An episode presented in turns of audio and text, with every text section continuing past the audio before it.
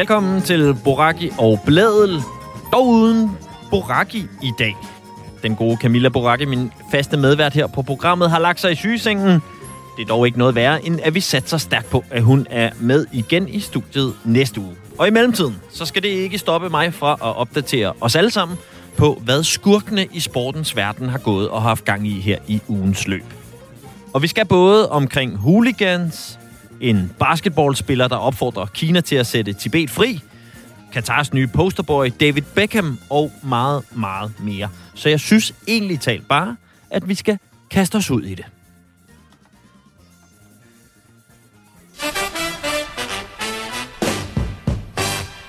Fordi i søndags var der fodboldderby mellem ærkerivalerne fra FC København og Brøndby IF i Superligaen.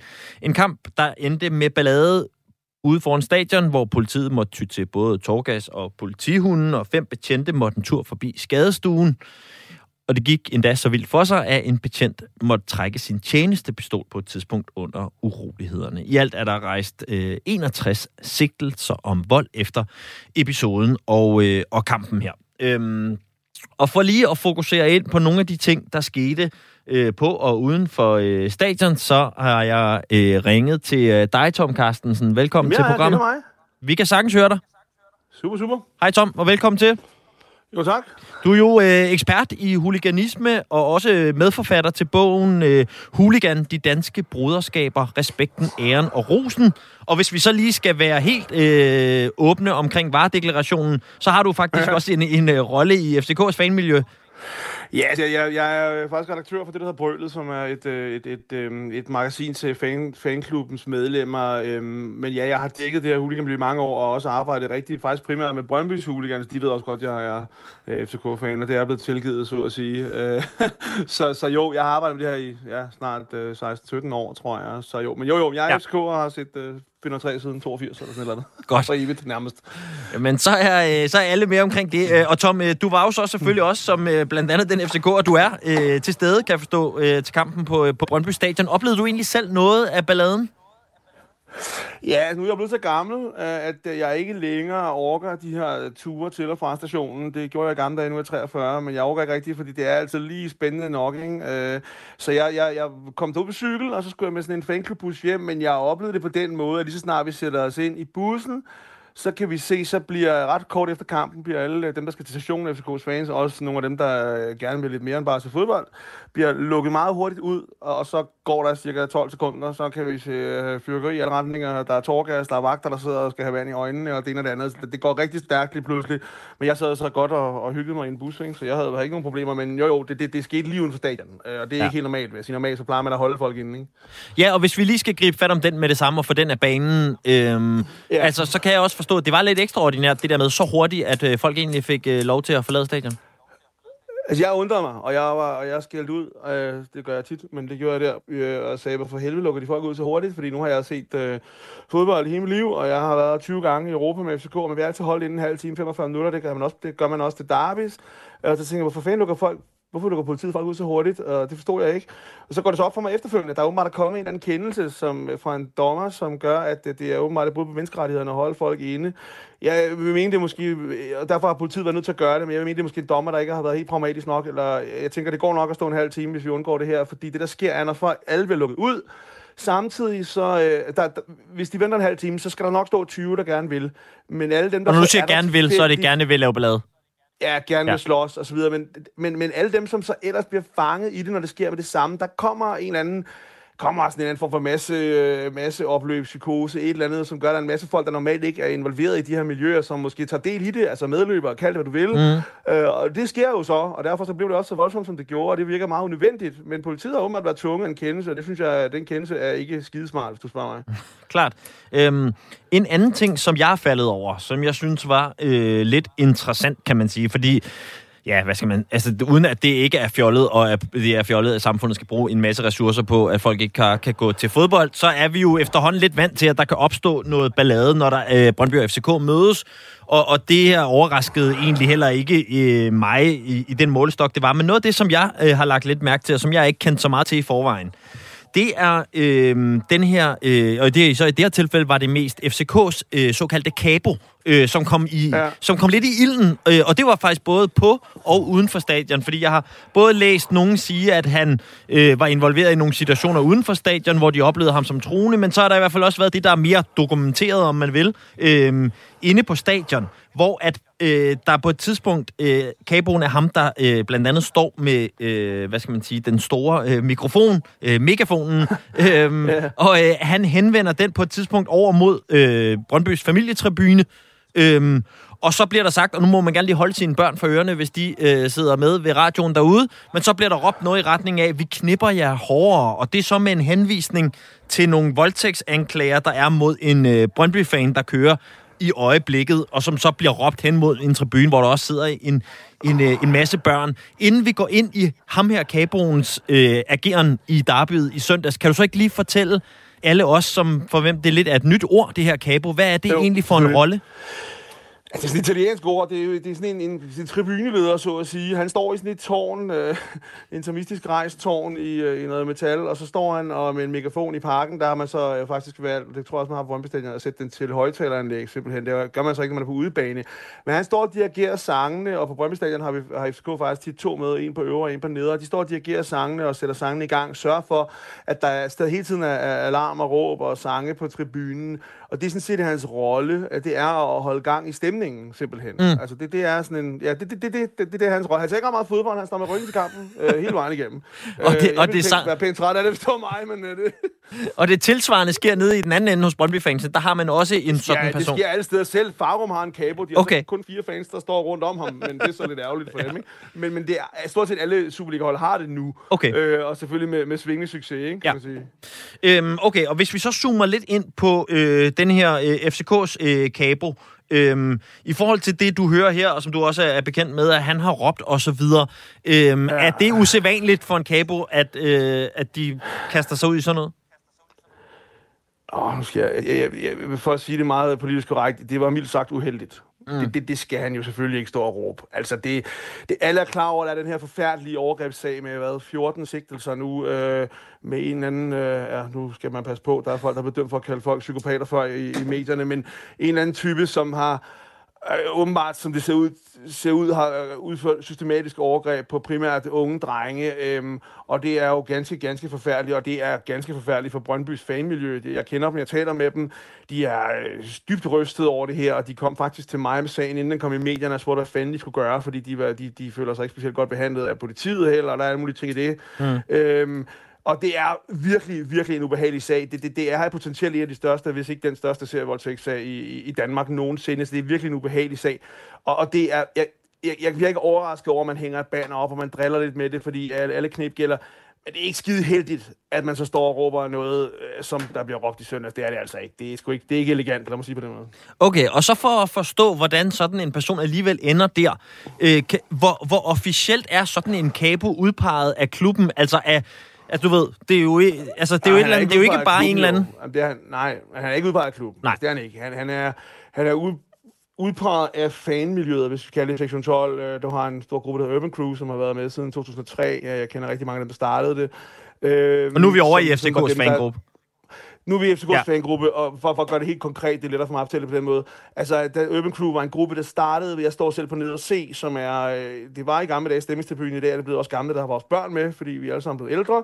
Og så på et tidspunkt var der nogen, der synes, der var for stille i parken, og så startede de Urban Crew og en stemningsafsnit nede i, lige til venstre for, jeg står på nede og se. Og så på et tidspunkt rykker man så over og får en endetribune og laver en decideret stemningstribune. Mm. Øhm, og, og, og, i den forbindelse her får man så en kabo, hvor man, men det er så en, man ligesom selv vælger, det skal være, og jeg tror, han er nummer 3 eller 4 siden 2003. Øh, men det er ikke noget, klubben bestemmer, hvem der skal Men være. hvor vigtig altså, er man ikke, det, som en kabo? Er det, er det, en, altså, man, det er ikke bare, man rækker hånden i vejret på dagen, går ud fra?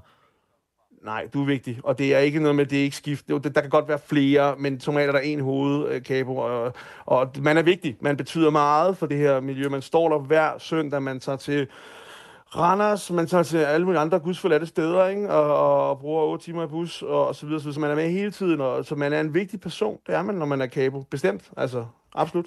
Og, og så synes jeg også, øh, vi talte jo sammen også her før programmet, øh, jeg synes også, der er noget spændende i det her, du siger med, at om det så lige er en kabo eller i nogle andre roller, men altså den her gråzone, der kan opstå imellem de mest aktive fans, og så nogle af dem, der decideret laver ballade, at man fra klubbernes side nogle gange prøver at øh, rent faktisk få sat nogle af de her mennesker i nogle positioner i mere eller mindre officielt i klubben, så man holder dem lidt tæt, frem for at støde dem fra sig. Kan du ikke prøve at, at fortælle os alle sammen lidt jo, mere det, om det? Og det er meget vigtigt at differentiere mellem miljøerne her, fordi du har det, som jeg, man kalder ultrasmiljøet, som er at de stemningsskabende, som er det, det Capoen er en del af, som er dem, der synger hele tiden lys og røg, tifo, og ja, jeg ved godt, lys og røg ikke er lovligt, øh, det ved alle, men det er nogle gange en, en del af det, og det koster nogle bøder i nyerne, de er ikke så dyre i Superligaen, de er ret dyre, når det er Europa, men, men det er en del af det. Øh, det er ret vigtigt at differentiere mellem ultrasmiljøet og så hooliganmiljøet, fordi hooliganmiljøet er, er noget andet, altså det er folk, der tager til fodbold, de elsker fodbold, jeg har mødt cirka 200 hooligans i mit liv, jeg har mødt en, der sagde, at han startede med at komme for at slås, og så blev han glad for fodbold, alle de andre, der den anden var rundt, altså det er folk, der ser fodbold, og så bliver de draget af det her andet miljø, men hooligans, det er mere sådan, det er jo ofte, ofte i dag aftalte slagsmål, de mødes jo meget tit i skove, eller langt væk fra alting, hvor i gamle dage var det mere tilfældigt, men i dag er det tit, at man tager ud og har et aftalt slagsmål, ofte en dag, hvor der ikke er fodboldkamp overhovedet, så det generer ikke rigtig nogen, og de tit så mødes de i en svensk skov og slås, så tager FCK eller Brøndby til Sverige og slås med nogen fra Dresden, og der generer de ikke rigtig andre end en el, der bliver forvirret måske, ikke? Øh, men det er, meget to, det er to meget forskellige miljøer. Øh, ultrasmiljøet er, det er meget stemningsskabende, men det er klart, det er også et, et højlydt miljø, det er et larmet miljø, men hvis, hvis hooligans kommer til en by, så er deres mål at komme til byen og at komme ind i byen uden at blive opdaget og, og finde dem, de skal slås med. Hvor, hvor Utrecht, de møder op, og det er med lys og røg, og det, nu, skal folk høre, de er der, ikke? Mm. Øhm, men det er klart, at der kan jo godt være lidt overløb og lidt, øh, lidt kan man sige, lidt mudrede kanter, og nogen er måske på kanten af det ene eller andet, eller mm. nogen går fra det ene til det andet miljø, og så videre. Det, det er klart, sådan er det jo. Ja. Øhm, men, men, men det er ligesom sådan, det er. Det er sådan, det er bygget op, men, men Ultrasen, det tager som udgangspunkt ikke ud til en masse af, aftalte slagsmål og sådan noget, men, men hvis der så sker noget, når de står der, øh, så, så er det heller ikke det, der flytter sig først, vel? Nej. Og hvad gør klubberne så nogle gange for at holde de her mennesker tæt, som du siger? Altså det der med at få dem ja, sat i nogle det, roller? Det, det, det, er jo det er en meget, meget god og klog strategi, synes jeg, som både øh, specielt Brøndby og SK har praktiseret, at de har simpelthen, øh, SK har hyret øh, tidligere det, der hedder, øh, altså tidligere ultrasledere, som øh, det, der hedder fankoordinator, SLO, Support Liaison Officer, tror jeg, det officielle UEFA-udtryk, øh, som så er blevet ansat af klubben, øh, og, de ansætter, og de har også ansat andre fra miljøet, som så er blevet fotografer, eller har fået andre roller. Jeg har et, et konkret eksempel, hvor jeg stod på Brøndby Stadion, hvor, hvor en gut, som, som kommer fra fuldtidsmiljøet, stadig er lidt en del af det, men nu er ansat af klubben, han får simpelthen neddyset en situation, øh, ved at være der, og ved at lægge sig lidt imellem, og forklare nogle vagter noget og noget, og det, det virker fordi, at dem i miljøet kender ham, de ved, man er, de respekterer ham, og så hører de, de lytter til ham mere, end de vil lytte til en eller anden tilfældig vagt. Øhm, så på den måde er det, det er ekstremt klogt, de gør det. Både Brøndby og FCK har gjort det, øh, og det, det er den helt rigtige vej at gå, øh, fordi de tager, så tager de også ansvar for situationen, og det er jo ikke alt, de kan stoppe, det er klart, men, men det får neddysset nogle situationer, at man, man trækker folk til sig, så det synes jeg er den helt rigtige vej at gå. Og hvis vi så zoomer op her til sidst i øh, den helt store helikopter, øh, altså hooligans i, øh, i Danmark, og nu ser vi de her episoder fra i søndags, Øh, er det et udtryk for, at øh, huliganisme er på fremmarsch i Danmark, eller er det mere et udtryk for, øh, at øh, folk har siddet øh, lidt for længe øh, inden på grund af corona, og øh, nu var der ekstra ah, mange det, følelser det, på spil? Det er nok mest det sidste. Altså, jeg, det hver eneste gang, at der sker ballade i Brøndby, så er det det værste, der nogensinde er sket, når man lytter til Vestegns politi. Nu, øh, de, de kan godt nogle gange være lidt overdramatiske. Det var det også i 18, der var det også det værste, der skete, og i 18 var det altså værre end i søndags, vil jeg mene. Øh, altså, det, det, det, det er rimelig... Altså, det, jeg ser ikke en udvikling, der er... Jeg ser ikke en skalering, jeg ser, jeg ser ikke en, en øvelse. Øh, en, en, en, der er kommet mange flere. Det er sådan rimelig... Antallet af mennesker, der egentlig er meget aktive, det her er sådan rimelig fast. Der har været det i 15 år, vil jeg sige.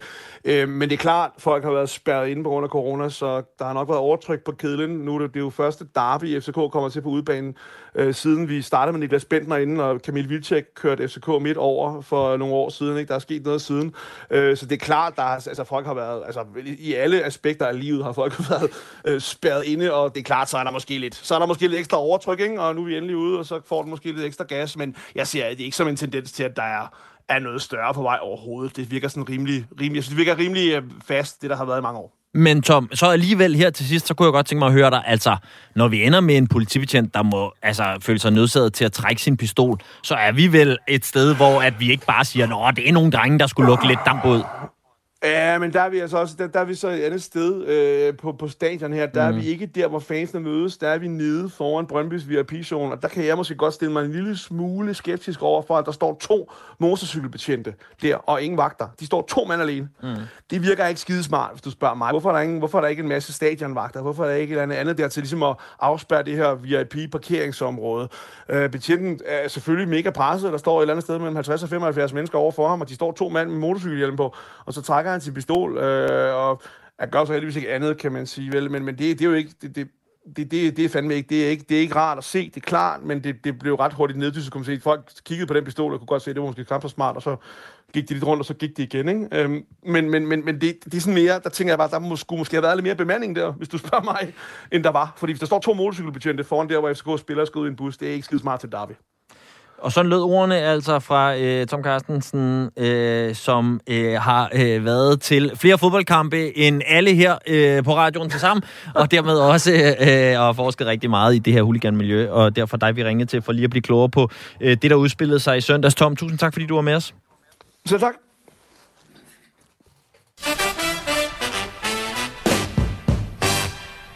Og så skal det handle om en af de historier, der nærmest er som skrevet til det her program.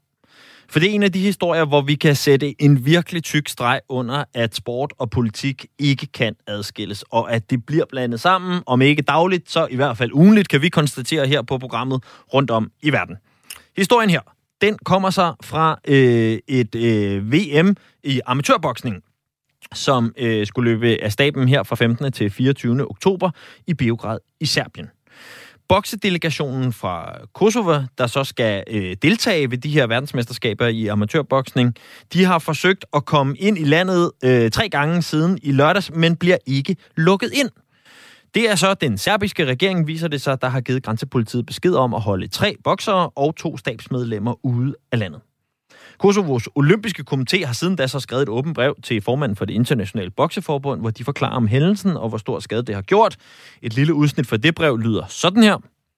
Kære præsident, jeg håber, at du forstår, at vores position og den skade, det har forvoldt, ikke kun for de kosovoske atleter, men for hele det sportslige samfund, som endnu engang er blevet ofre for et politisk regime. Og så fortsætter det ellers derudad. Så bare med andre ord, så er sporten taget som gissel i en konflikt på Balkan. Men hvad er det egentlig, Kosovo har gjort, siden at Serbien øh, ikke lukker dem ind? Hvad er det, øh, Serbien håber på at vinde ved den her sag, udover måske lige VM i amatørboksning? Det prøver vi nu at, øh, at blive lidt øh, klogere på, og det øh, gør vi sammen med dig, Thea Sindbæk Andersen. Velkommen til. Tak. Thea, du er jo øh, lektor ved Institut for Tværkulturelle og Regionale Studier og har forsket blandt andet i øh, Sydøsteuropas øh, nyere historie.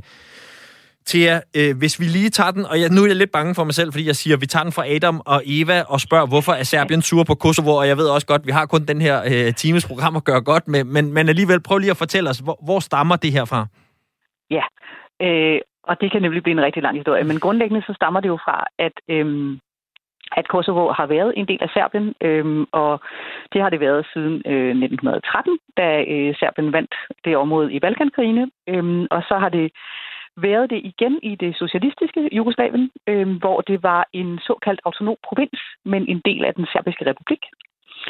Øhm, og så, øh, da Jugoslavien faldt fra hinanden i, øh, i starten af 90'erne i de her voldsomme krige, så øh, blev, øh, blev Kosovos autonomi inden for Serbien ophævet, og den serbiske republik øh, under daværende øh, præsident Milosevic øh, besluttede, at, at nu skulle Kosovo simpelthen være en helt tæt integreret del af Serbien. Øhm, og det foregik på den måde, at der sådan set var en militær undtagelsestilstand i det her område, og at øh, der, det, det selvstyre, som havde fandtes under kommunismen, blev ophævet fuldstændig, og, øh, og den, den, den, den serbiske stats administration tog kontrol over det her område.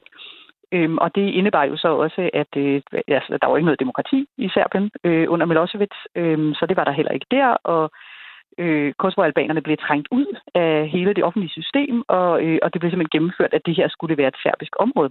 Og det protesterede de, øh, de folk i Kosovo så imod på alle mulige mærkelige måder, men fredeligt. Så det var sådan, det var sådan nogle demokratiske mm. øh, kampe for mere national selvstyre og selvbestemmelse, men, men fredeligt, ikke voldeligt.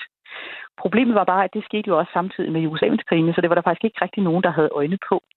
Så der blev ikke rigtig gjort noget, og så blev fredsaftalen øh, i, øh, i Dayton indgået i 95, og øh, og Kroatien fik jaget de øh, jugoslaviske eller serbiske øh, styrker ud af, ud af Kroatien, øh, og der var også en hel del serber, der flygtede fra Kroatien dengang, og det, det blev også ligesom stoppet i 95. Men der var ikke nogen løsning på spørgsmålet om Kosovo. Øh, indtil øh, i 1999-98, da, øh, da der kom våben til, til de her protestbevægelser i mm. Kosovo, og de simpelthen, de simpelthen, det blev en væbnet protest. Ikke? Ja. Og den opfattede Serbien så officielt som, som terrorisme, erklærede det var terrorisme, og sendte øh, hele sin her ned mod Kosovo for at, at rydde ud i det her. Mm-hmm. Og det der jo var sagen var, at øh, vi havde alle sammen kigget på, øh, hvis man er gammel nok til det, kan man huske det, hvordan, hvordan øh, de jugoslaviske og serbiske hære ligesom, øh, var involveret i de her frygtelige øh, etniske udrensninger og folkemords kampagner, som var en del af, af, af krigene øh, mm. ved Jugoslaviens sammenbrud. Så alle var lidt bange for, at det samme skulle ske igen. Øhm, og der var også allerede begyndt at være sådan nogle etniske udrensningseksempler. Ikke? Landsbyer, der blev overfaldet, mennesker, der blev skudt, landsbyer, der blev brændt af, folk, der blev tvunget til at flygte, civile, der blev myrdet for at terrorisere andre til at flygte og sådan noget. Så derfor greb, øh, greb NATO ind ret voldsomt, øh, og vi havde den her vanvittige krig i 99, hvor hvor, altså, hvor man havde lille Serbien mod hele NATO, og det blev en, en bombekampagne, øh, og Serbien blev simpelthen tvunget til at overgive sig og acceptere internationalt protektorat i Kosovo. Så øhm, spolet frem til i dag og, øh, ja. og den her historie, altså, så hvad er, hvad er egentlig forholdet mellem Serbien og Kosovo i dag? Øh, det, det, er, det er dårligt. Altså det, ja. det, det handler jo i bund og grund om, at Kosovo så erklærede, altså under det her internationale protektorat erklærede selvstændighed i 2008, øhm, og det anerkender Serbien overhovedet ikke. Øhm, og siger, det, det kan de ikke gøre. Det er ikke en, det er ikke en, en acceptabel proces, og der, der, er jo, der er jo lande, der støtter Kosovo. Så selvom, selvom flertallet af lande, både i EU og i FN, anerkender Kosovo, så er der store centrale lande, både i EU og FN, som ikke gør. Øh, Serbien gør ikke, og de, mange af de her, øh, de, nogle af de EU-lande, som har grænseproblemer, Spanien blandt andet og sådan nogle, anerkender heller ikke Kosovo. Og Rusland, og det har jo så betydning for FN, anerkender heller ikke Kosovo som, som en selvstændig stat. Men mange andre gør. Mm. Øhm, og det som, det, som Serbien gør i den her ting med de her bokser, det er, at de siger, men altså, I kan, jo ikke, I kan jo ikke deltage, I kan jo ikke optræde som, som et land, for I er jo ikke et land. Og i første omgang blev der protesteret mod, at de havde, øh, de havde nogle dragter på, som, hvor der stod Kosovo, ikke det repræsenterede Kosovo. Mm. Og det, som Serbien siger, det er, det kan man jo ikke, for det findes jo ikke. Så, mm. så præsidenten for det serbiske bokseforbund har været ude og sige ting som, at jamen altså, de er jo ikke på listen af deltagere. Altså, vi har en liste med 103 øh, officielt deltagende lande, og Kosovo, det såkaldte Kosovo, siger mm. han så, fordi det, han anerkender det jo ikke som et land. Det såkaldte Kosovo er ikke på den her liste, og derfor så kan de jo heller ikke, så kan deres bokser jo heller ikke deltage. Og samtidig siger han, vi er overhovedet ikke interesseret i at politisere sport, men når de nu ikke findes, så kan vi jo ikke. Klart. Så det, det er et spørgsmål om at, at udnytte en magtposition til at afvise Kosovos ret til at optræde som land. Og er vi øh, her øh, i, på et niveau, hvor det er drillerier, eller er det her noget, der også har potentiale til ligesom at, at, at kunne blive en, øh, også en, en lidt større politisk øh, konflikt? Og det er sådan set vel allerede en ret stor politisk konflikt. Altså de her, de her lande er på et meget, meget dårligt samarbejdsniveau. Ja. Øh, og i virkeligheden forsøger EU jo at facilitere en eller anden form for, for samarbejde og, og, og, og normalisering af relationen mellem Kosovo og Serbien. De, undskyld mig, jeg synes bare ikke, de gør det særlig godt. Altså de er ikke ret dygtige til at lægge pres på især Serbien. Øhm, der er meget lang vej til at få skubbet Serbien til at lave en eller anden form for anerkendelse. Jeg tror, noget af det handler om, at EU er egentlig så glade for at have en nem relation til Alexander Vucic, øh, præsidenten i Serbien, som jo skaber noget stabilitet i Serbien, og det er meget nemmere at have med at gøre end alt muligt råd, hvor man skal kræve alt muligt. Så, så, så Serbien får lov til ikke at overholde en række aftaler. Når det er sagt, så reagerer Kosovo jo også. Altså Kosovo som land bliver jo også sure, når, mm. når, når de ikke bliver accepteret. Så, så der har sådan lidt også været eksempler på, at, at, at Kosovo har nægtet et serbisk fodboldhold, Røde Stjerne, som jo også er et, et voldsomt og dramatisk og symbolsk vigtigt serbisk fodboldhold. Mm. De har nægtet Røde Stjerne at få lov til at spille kampe sådan nogle, sådan nogle venskabskampe rundt omkring i Kosovo, og de har, de har nægtet øh, kampe i den nordlige del af Kosovo, som er serbisk øh, domineret Mitrovica-området, der har, der har de simpelthen heller ikke accepteret, at der skulle spilles en kamp mellem Røde Stjerner og et lokalt hold, fordi de siger, at det her lokale hold er jo ikke rigtig en del af Kosovos øh, strukturer, så derfor er det ikke en del af vores turneringssystemer. Så de, de, de, de kæmper med hinanden om de der, at det, det, der er på en eller anden måde statens ret, altså det, det, det at have politisk kontrol over noget, det vil de gerne have. Og det, det bruger de sådan gensidigt imod hinanden. Og det er altså ikke første gang, at sport så øh, bliver øh, lusen imellem de to negle? Oks, overhovedet ikke. Altså, altså din, din intro om, at sport og politik ikke kan adskilles, er simpelthen så passende i det her tilfælde. Og i, i, i forholdet mellem de her to lande, fordi det er jo altså det er en politisk konflikt, det er en politisk konflikt, som ikke kan, så, altså efter min bedste vurdering, blive militær, fordi det kan godt være, at Serbien har området største her, men NATO og det internationale samfund har simpelthen alt for meget investeret i at have garanteret Kosovos sikkerhed. Så der kan ikke blive en militær konflikt, og på den måde er det jo både ufarligt, men også muligt at fastlåse fuldstændig. Og, øhm, og, og et ja. af de steder, hvor man virkelig kan kæmpe symbolsk, det er jo sport. Så vi har også set det i fodbold gentagende gange, og, øhm, og der var også et, et Kosovos øh, karate-landshold. Vi heller ikke lov til at komme til EM i Serbien i, øh, i 2018. Så der er sådan, det, er sådan, det er noget, der sker. Og øh, nu afslører jeg min manglende research, men ved du egentlig til, hvordan, øh, hvem øh, er, er der blevet fundet en øh, verdensmester i amatørboksning? Hvem endte det med at blive? Men er de ikke stadigvæk i gang? Jo, det, det, ja, det må jeg de jo være. Hvad har vi i dag? Ja. Det den 24. De... Åh, oh, nej, nej. Ja. Nå, det kan da godt være. Ved du hvad? Er det, det finder er det, er det fra den 24. til den 30. eller sådan noget? Faktisk er jeg ikke ganske sikker på det. Nej. Men mit indtryk er, at de, de, de gode folk stadigvæk havde tid til at nå at deltage, selvom de prøvede at komme ind i Serbien her i, øh, i lørdags, ikke sandt? Og det er vist også mange, skal de ikke finde mange mestre? Altså, at, er det ikke sådan noget med boksning? Sådan plejer det at være. Vægtklasser og sådan noget? Ja. Jamen, øh, min øh, hurtige, øh, vores hurtigste googler øh, sidder jeg og kigger på ude gennem øh, spejlet lige nu, og hun skal nok, inden programmet er færdigt, lige finde ud af, hvor vi står i øh, VM i amatørboksning, så jeg kan give lytterne ja. en, en afgørelse på det. Tia, du skal i hvert fald have tusind tak, fordi du var med os. Velbekomme. Tia, øh, som altså øh, bærer efternavnet Sindbæk Andersen og er lektor ved Institut øh, for Tværkulturelle og Regionale Studier.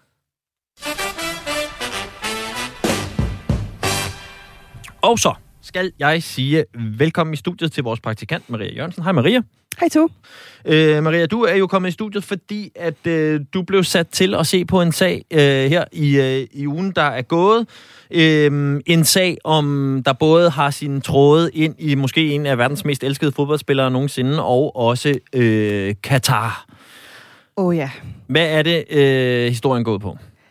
Jamen altså, det her, det er historien om en good guy turns bad. Ja. Og jeg kunne egentlig også godt tænke mig at drage øh, en personlig favoritfilm ind i det, nemlig uh, The Dark Knight, hvor at uh, Harvey Dent han siger, you either, you either die a hero, or you live long enough to see yourself become the villain. Vi skal nemlig til at tale om David Beckham. Ja. Ja. Og man fristes til at sige, another one bites the dust, fordi at der er endnu en, der falder for de her enorme pengesummer, som Qatar har at uh, tilbyde. Og det er selvfølgelig tidligere holdkaptajn for det engelske landshold, UNICEF-ambassadør og gift med Posh Spice, David Beckham.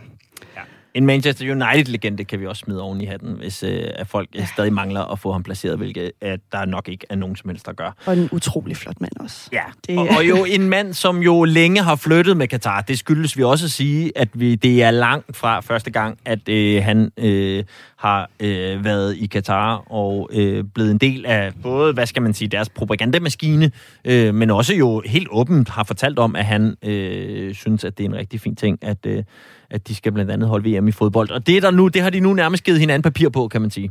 Ja, nemlig fordi, at øh, mandag der florerede nyheden om, at øh, David Beckham han bliver VM i Katars ansigt øh, udad til. Øh, Beckham han fløj tidligere i oktober til ørkenstatens hovedstad Doha, øh, hvor han mødtes med officials og blandt andet skulle ud og se de her stadions, hvor slutrunden den skal, øh, den skal afvikles.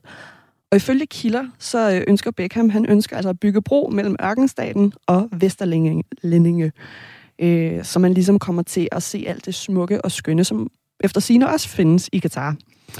Samtidig så ønsker David øh, Beckham at gøre det tydeligt, at det, det skal være sikkert for kvinder og homoseksuelle at færdes i Katar under slutrunden. Og Allerede der må jeg bare lige stoppe, hvor absurd det er, at det er under slutrunden. Ja. Altså, der skal de kunne færdes. Ikke lige... Ja, ja. Jamen, og, altså for mig så svarer det til, at man siger, at der er vand i hanerne, og hvis man går for langt ud i, i havet, så kan man risikere at drukne. Ja. Øh, men i hvert fald så øh, øh, skrev den engelske avis The Sun også i mandags, at øh, David er blevet forsikret om, at fans vil være i sikkerhed, og det er tilladt at vise regnbueflag på stadions i Qatar. Og ved vi noget om, øh, om David Beckham han har fået andet end en flyvetur til Doha for øh, sin nye ambassadørrolle? Jeg fristes til at sige, hvad tror du selv, du? ja, jeg der ved også godt, at svaret er øh, øh, rigtig, rigtig mange øh, dollars. Men hvor mange penge er det der? Ja, skal vi ikke ved bare sige, det? at øh, jeg har fundet ud af, at øh, David Beckham han bærer kælenavnet Golden Balls. Ja. Ja. Øh, og skal vi ikke bare sige, at hans øh, honorar, det ligesom lever op øh, til, øh, til det her kælenavn? Men er der nogle beløb, der florerer derude? Han får nemlig 150 millioner pund, eller det, der svarer til 1,3 milliarder danske kroner, fordelt over de næste 10 år, for at gøre Katars hoser grønne. Ja. Og skal vi ikke bare sige, at øh, Katar de får noget for pengene, for vi har nemlig et, øh, et klip fra en video med, hvor at øh, David Beckham han altså lovpriser gode gamle Katar. Yeah, to be honest, I've been here quite a few times and I've seen the real development that's happened. Obviously, especially since obviously being awarded, you know, one of the biggest competitions in world football. Uh, I've seen the change uh, and the development, but I think most importantly, you know, it's such a, it's always been such a family environment, and I think that that is something that, as a player and as a fan, you really want that coming into a World Cup. So, um, three years to the day, it's going to be, uh, it's going to be pretty incredible. Øh, masser af snak om, hvor godt det er blevet. Ikke så meget snak om, øh, hverken hvad der var i vejen til at starte med, eller hvad der stadig halter, kan man sige. Nej, og altså, jeg, jeg vil sige, jeg bider jo også mærke i, at han siger, they have been awarded Ja. med de her øh, Og det ved vi jo alle sammen, hvordan de blev awarded med det, med Yes. en masse korruption. Ja. Nå, okay. Øhm, så David Beckham, altså nu ny officiel ambassadør for Mhm. VM i, øh, i Katar. Øhm, og Udover at der jo selvfølgelig altid er god grund til lige at finde øh, luppen frem og se på, okay, hvad er det egentlig, øh, Katar står for, når sådan en prominent person som ham ligesom prøver at promovere, at de har fået det her VM, og vi kan jo godt lige her bare lige riste op, hvis det skulle være nogen, gået nogen næse forbi, hvad det er, der er problematisk i øh, Katar, og hvad Amnesty og alle mulige andre også har peget på, nemlig det her med, at øh, de øh, migrantarbejdere, som er blevet sat til at både øh, lave infrastrukturen og hotellerne, og ikke mindst de stadions, hvor fodbolden skal spilles på, at de jo øh, er blevet dokumenteret til at arbejde under kummerlige vilkår, øh, så dårlige vilkår, at øh, de i tusindtal er omkommet af deres arbejde, mm. øh, og bliver øh, tilbageholdt løn og pas og øh, så videre derudaf. Derudover kommer så de manglende menneskerettigheder i forhold til, hvordan man behandler netop homoseksuelle, og øh, derudover øh, bare måske også generelt kvinderettigheder. Jamen, og nemlig det her med homoseksuelles øh, rettigheder, det har David Beckham jo egentlig altid været, hvad kan man sige, god for en, en snak omkring. Ikke? Han har været rigtig god til at, øh, at hvad kan man sige, måske være lidt, øh, gå i sine fantastiske hustrus øh, fodspor og have lidt øh, girl power, og måske også lidt gay power. Øh, fordi at øh, Beckham, han var en af de første superstar fodboldspillere, øh, der ligesom var med til at omfavne sig selv som det, man han kaldte et gay icon. Øh, og nemlig sådan sagde ja til interviews med homoseksuelle magasiner, og var ligesom med til at tale øh, åbent og anerkende sin homoseksuelle fanbase. Øh, så han har altid været rigtig god til sådan at sige, homoseksuel, heteroseksuel, det betyder ingenting. Skal vi ikke bare, altså, jo flere, jo bedre, ikke? Ja. Øh, så det er også lidt sjovt, at han så lige pludselig sådan skal til at dele seng med Katar. Øhm, og Tue, for at blive en lille Der er smule... åbenbart plads i den dobbeltseng med Posh Spice. Ja, Der er lige plads til Katar. der, er- de kan lige ligge ned i fodenden ja. og lige ligge der. Så. Ja, hygge. Ja, jeg tror også, de har en stor seng derhjemme. det tænker jeg jeg også. Jeg tror, de ruller med sådan en kæmpe king size. Nå, men øh, hvis det ikke bare er mig, der skal stå og spekulere i, hvordan øh, det ser ud hjemme i soveværelset ja. hos Victoria og David. Øh, jeg ringede nemlig til den britiske journalist, LGBTQ-aktivist og menneskerettighedsforkæmper Peter Tatchell, for at øh, høre hans bud på, hvad det kommer at betyde, til at betyde for Mr. Beckham at, øh, og hans fremtidige karriere som, øh, som offentlig figur, øh, at han skal til at dele seng med Katar. Og først så bad, vi, øh, så bad jeg Peter om at rise op, hvorfor slutrunden ikke burde blive afholdt i Katar, og hvorfor det ikke er forenligt med Beckham som person at promovere ørkenstaten. David Beckham has been a great ally for progressive causes like women's rights and the rights of LGBT plus people. So his decision to accept the role as ambassador for Qatar um, with a fee of 150 million pounds comes as a big surprise and a great shock. Uh, Qatar has a very poor human rights record. Uh, women have to get permission from a male guardian to study, marry, or travel. Um, migrant workers uh, often uh, operate under very poor health and safety conditions, which has led to the deaths of more than 6,500 migrant workers since Qatar was granted permission to hold the World Cup. And in 70% of cases, these deaths have been unexplained. On top of this, uh, Qatar has uh, a maximum penalty of three years jail for LGBT plus people. And it also has secret gay conversion programs that attempt to turn gay people straight. So on all these grounds, Qatar is not respecting human rights. And that makes it very, very shocking that David Beckham would agree to be an ambassador for this kind of country. Ja, og øh, vi skal også lige underskylde, at der lige er lidt skratten på det her øh, klip, men vi håber, at I fangede essensen. Det var i hvert fald ikke til at tage fejl af, at øh, Peter han er mildtalt øh, skuffet og også øh, chokeret over, at øh, David Beckham med alt det, han ellers har stået for tidligere, nu så officielt går ind og bliver ambassadør for, øh, for VM i Qatar. Ja, og altså, det jeg helt klart også fornemmet, da, da jeg sad og talte med, øh, med Peter, det var den her sådan lidt, altså godt gammeldags skuffelse, ja. hvor man bare siger, vi er vant til at David Beckham, han er sådan lidt en britisk held. Altså sådan, vi har set ham, vi har set ham på landsholdet, vi har set ham bare være sådan en all-around good guy, der går rundt med smukke Victoria og de her smukke, smukke børn, de også har formået at få sammen. Og være sådan lidt, hvis der var en, i stedet for en The American Dream, så The British Dream. Mm-hmm. Det må et eller andet sted siges at være, uh, være The Beckhams. Og så hopper han i seng med fjenden på den her måde. Men jeg er øhm. også spændt på, Maria, for jeg ved, du også spurgte ham til det der med, hvordan britterne har reageret. Fordi det ja. var også en af grundene til, at øh, vi blev enige om, at du skulle prøve at fange øh, en øh, kilde i, øh, i Storbritannien til mm. at tale mere om det her, fordi jeg synes, det er interessant at høre, hvordan britterne dømmer ham på det her, øh, og hvordan de ser på, på David Beckham, både før og efter øh, den her skandale her. Og kan vi ikke prøve at høre et, øh, et klip med det? Jo, lad os det. Kommer øh, her. I'm certain, very sadly, that Beckham's reputation will take a bad knock as a result of his decision to promote Qatar. Um, people love him, but they also love human rights. And I think that this has been a huge mistake on his part. It will do his reputation great damage. And I would, even at this late stage, urge him to reconsider. He needs to pull out of this deal to save his own reputation and the goodwill of the British public. They don't like public figures aligning themselves with human rights abusing regimes like Qatar. They love him, but they also love human rights. Jeg tror egentlig, det skal vi ikke bare lade den sætning stå. Jo, det tror jeg. Øhm, og så synes jeg, at vi skal prøve at høre øh, Peter om tale om, øh, om hvad han forudser bliver øh, Beckhams fremtid.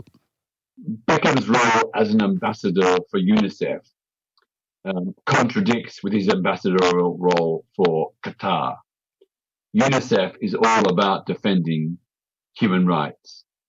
Um, but in the case of Qatar, that regime is all about abusing human rights. The two do not go together. I suspect there will be eyebrows raised in UNICEF and there possibly will be some calls for him to step down. Um, you cannot have someone acting as an ambassador for UNICEF while at the same time promoting a regime that does not respect the human rights of other people. Således altså ordene fra øh, Peter, øh, vores øh, human rights øh, ekspert i, øh, det, i de britiske. Øhm, jamen, det bliver spændende at, øh, at følge, øh, også fordi, at ja, det kan da godt være, at han siger, at britterne elsker human rights, og at han vil tage et øh, nok på hans, øh, på hans omdømme på det her.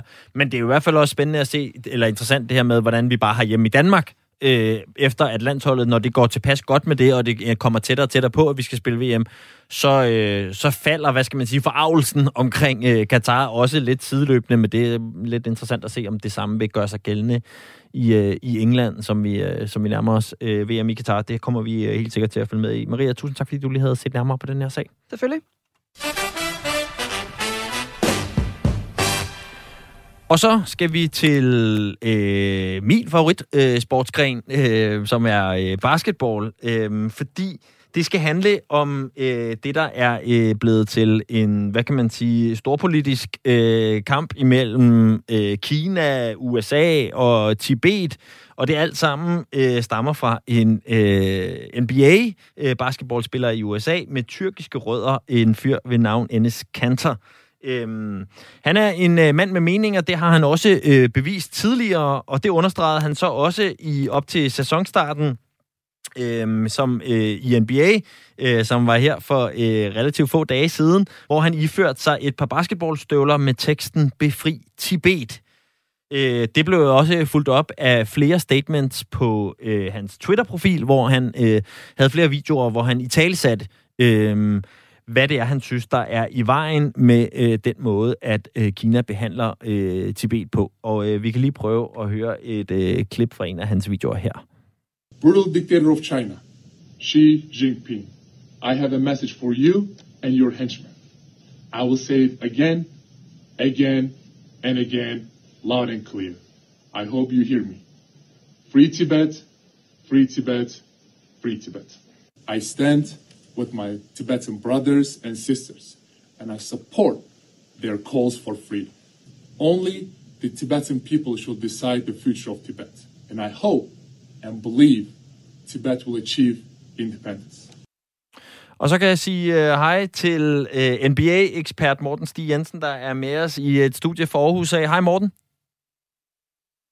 Der er ikke lige umiddelbart hul igennem til øh, Morten. Vi prøver lige at se, om ikke andet vi kan fange ham øh, på en telefon, eller få hul igennem til øh, studiet i Aarhus, hvor at øh, Morten han sidder.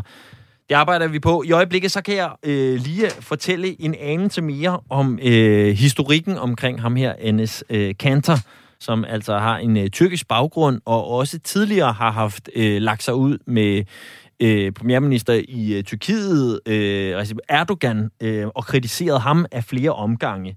Øh, så derfor er han altså en mand, der øh, ikke er bange for at øh, tage politik med ind i sin sportsarena, øh, og også på andre måder, end hvad man ellers har set rigtig meget i NBA, hvor det har handlet enormt meget om Black Lives Matter, når der har været politiske statements på banen, men der er Ennis altså en af dem, der også rækker ud til andre politiske sager i, øh, i verden, øh, og som ikke er bange for at have en, øh, en holdning til det. Øh, og den seneste her har jo så øh, selvfølgelig øh, også stødt øh, den kinesiske regering, øh, Øhm, som også allerede har været ude og reagere. Blandt andet har de øh, til at starte med ligesom øh, trukket stikket på alle øh, de øh, tv-transmissioner, der skulle være NBA-kampe, hvor det hold, som Enes Kanter spiller for, nemlig Boston Celtics, er involveret. Så de kan ikke længere ses på kinesisk øh, fjernsyn. Øh, og i, øh, i samme omgang, øh, så er han også blevet blokeret på deres øh, sociale medie, det foretrukne i hvert fald i Kina, der hedder øh, Weibo, hvor at øh, man nu ikke længere kan søge på NS Cancer, og i hvert fald finde frem til noget. Så man er fra Kina allerede reageret, øh, i første omgang i hvert fald, på NS Cancer øh, øh, kritik af Kinas øh, behandling af, af Tibet.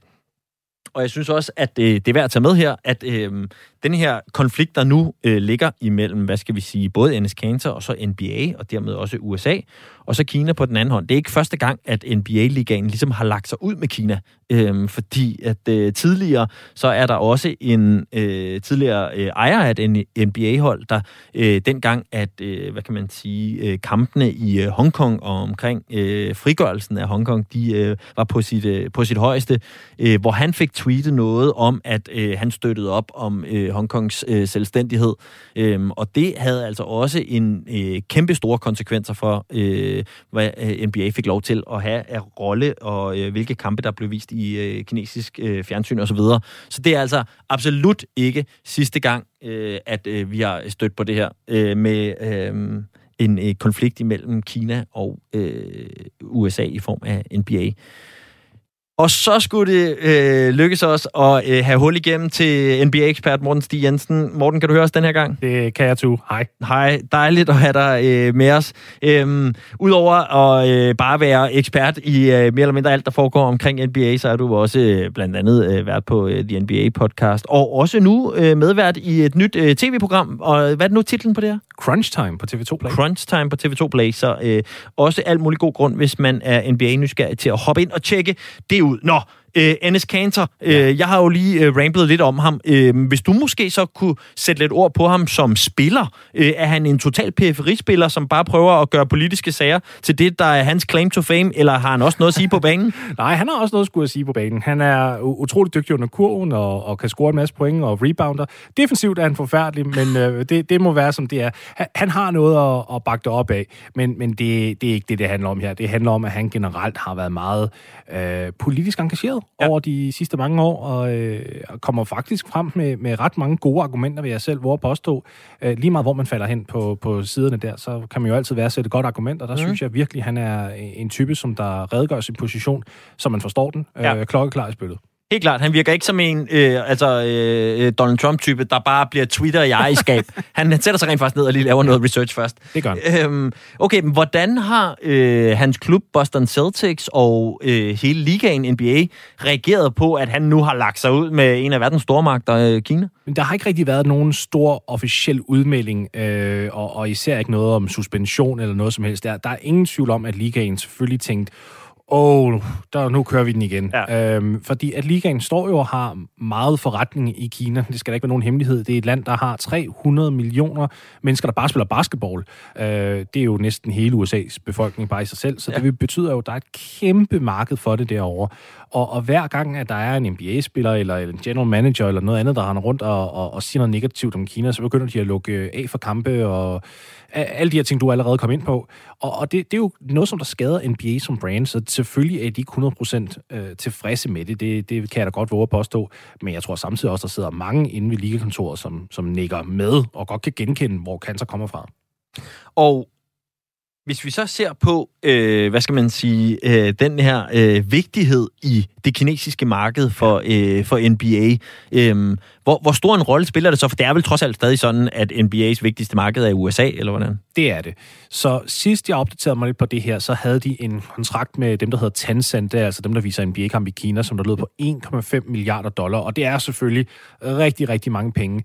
Men for cirka en lille måneds tid siden, der kunne jeg jo faktisk bryde nyheden på Forbes om, at øh, NBA står altså og øh, skal til at skrive under på en, en, en, en ny tv-aftale meget snart. De ligger i forhandlinger og, og regner altså med at få en, øh, en ny tv-kontrakt til over 75 milliarder dollar øh, fra øh, Turner og ESPN. Så øh, det er altså noget, der kunne gå ind og, og give seriøse øh, økonomiske øh, tilskud, skulle man næsten sige, til hver klub, og det får jo 1,5 milliarder til at blegne lidt. Og øhm hvad ser du, Morten, i den her sag? Ser du, at det er en, hvad skal vi sige, altså uden at underkende øh, uh, Enes Kanter, en, en, en lille politisk bøvs for ham, som er glemt om et par uger, eller er der noget i den her sag, der peger på, at det er en, en sag, der kan få lidt længere øh, varende forløb og konsekvenser? Ja, men det kan det jo, fordi at, altså, nu gjorde han jo også det, hvor han gik ud og, og begyndte at snakke imod Nike og Michael Jordan og LeBron James her på Twitter for uh, 15-16 timer siden, hvor han taggede dem og ligesom sagde, nu skal vi ikke tage en tur til Kina og, og se, hvordan det går går der med, med hvordan Nike-sko bliver produceret også og alt muligt. Så han er, ude, han er ude med riven her, og det er generelt Kina, han peger på gennem en hel masse forskellige øh, eksempler. Så øh, jeg tror, det her godt komme til at, at trække situationen lidt længere ud. Det tror jeg. Og når man involverer LeBron James i, øh, i, sådan, en, øh, i sådan en snak og sådan en kritik her, øh, altså øh, bare lige sådan så øh, folk, der ikke måske følger NBA så meget, altså hvor vigtig en person er LeBron James i forhold til, når vi snakker NBA-ejere og hele ligaen og sådan noget? LeBron James har været ansigtet af NBA de sidste 12-15 år, vil jeg våge at påstå. Altså, han er klokkeklart en af de bedste spillere i ligaens historie, hvis ikke den bedste. Det er i hvert fald de luftlag, man, man taler om ham i. Så han betyder utrolig meget. Altså, hans brand er, er enorm for ligaen. Der var en, en rapport, der kom ud, da han skiftede fra Cleveland Cavaliers til Los Angeles Lakers. Jeg tror, det var i 2018, han, han skiftede der. At Cleveland Cavaliers som, som hold faktisk mistede over 400 millioner dollar i værdi, fordi de nu ikke havde LeBron James på, øh, på deres klub længere. Um, og det er jo enorme summer. Så han, han spiller en kæmpe, kæmpe stor rolle. Så det at gå ud med riven efter LeBron fra, fra Kansas side, det vil jeg faktisk også sige, det er altså også ret modigt. Ja, ja. Og, og altså, LeBron er jo også en person, der har været øh, overhovedet ikke bleg for at kaste sig ind i politiske kampe, øh, jo i allerhøjeste grad i form af Black Lives Matter-bevægelsen. Mm. Øh, tror du, vi kommer til at se, øh, hvad skal man sige, øh, King James bide til bolle her og sige, ved du hvad, Så tager vi sgu så Kina næste tur, så sætter vi noget fokus på, øh, på forholdene i Kina. Nej, det tror jeg ikke. Ja, Nej. LeBron har været meget selektiv om, øh, hvor han har lyst til at støtte op omkring. Altså, han, jeg synes også, han havde nogle ret øh, uheldige kommentarer og, omkring altså, coronavaccinen og alt det her. Det var sådan, hvor han mere eller mindre sagde, at folk må, må gøre, hvad de egentlig har lyst til, om vaccineret eller ej, hvilket nok ikke er et rigtigt budskab at sende, når du er øh, en spiller, der er så kendt mm. rundt omkring i hele verden. Så det, han er meget selektiv i sine øh, politiske holdninger. Og øh, taget betragtning af, at han skrev under på en milliardkontrakt med Nike også, altså i dollar faktisk, øh, så øh, tror jeg ikke, at han er synderlig interesseret i at øh, ødelægge det forhold, nej. Morten, vi får se, om øh, Jordan eller LeBron eller Nikes ejer eller hvem ellers endes han har inviteret med til Kina, om der er nogen af dem, der, øh, der hopper på. Øh, men øh, i hvert fald tusind tak, fordi du lige gjorde os klogere her. Jo, mange tak. Øh, Morten Stig Jensen, som altså øh, blandt andet kan opleves øh, over på TV2 Play i det NBA-program, der hedder Crunch Time. Det vil jeg da varmt anbefale, at man tjekker ud. Og så her, hvor programmet lakker mod enden, så synes jeg måske bare, det er passende, at vi også lige når at få hyldet en held, og ikke kun øh, få sat spotlight på nogle af de skurke, der er i sportens verden, for der er heldigvis også helte. Og øh, for at finde tunen held, så skal vi et smut til Australien, nærmere bestemt til fodboldklubben Adelaide United i det sydlige Australien. Fordi på deres Twitter, der har de lagt en øh, video op, øh, i hvert fald en video, der øh, fik min øh, kendskab her til øh, morgen, øh, af en af deres spillere, det er Josh Cavallo, og øh, i den video, der siger Josh sådan her. I want to inspire and show people that it's okay to be yourself and play football.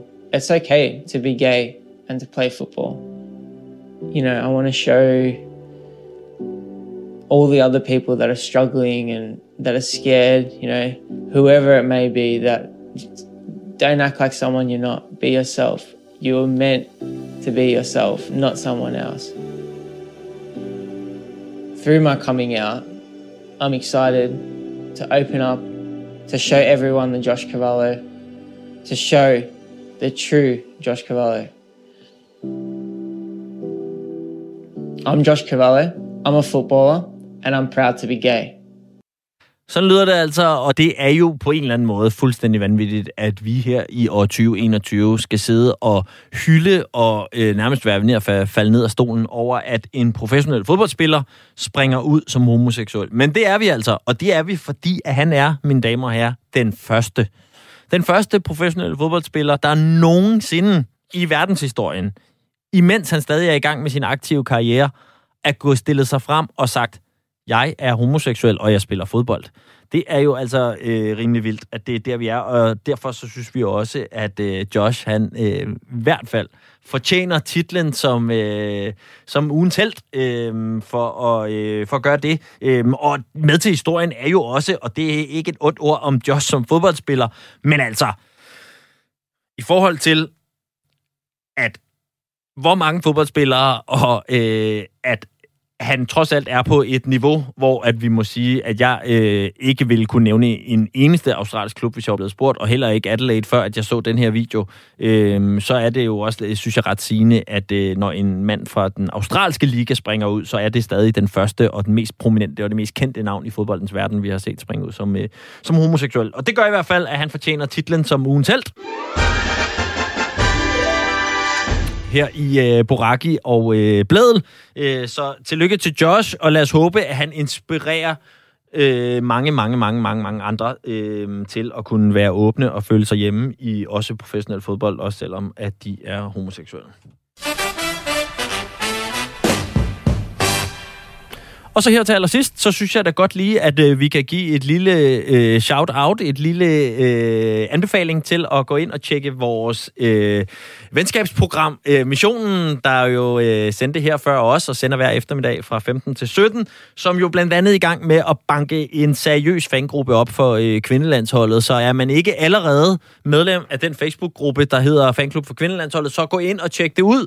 Man kan også finde links via Radio 4's diverse sociale medier, hvis man vil ind og finde det der. Øhm, og øh, der er alt muligt godt indhold, ikke mindst øh, lidt hyldesange af øh, nogle af vores øh, kære landsholdsspillere, som også var i aktion i øh, går aftes.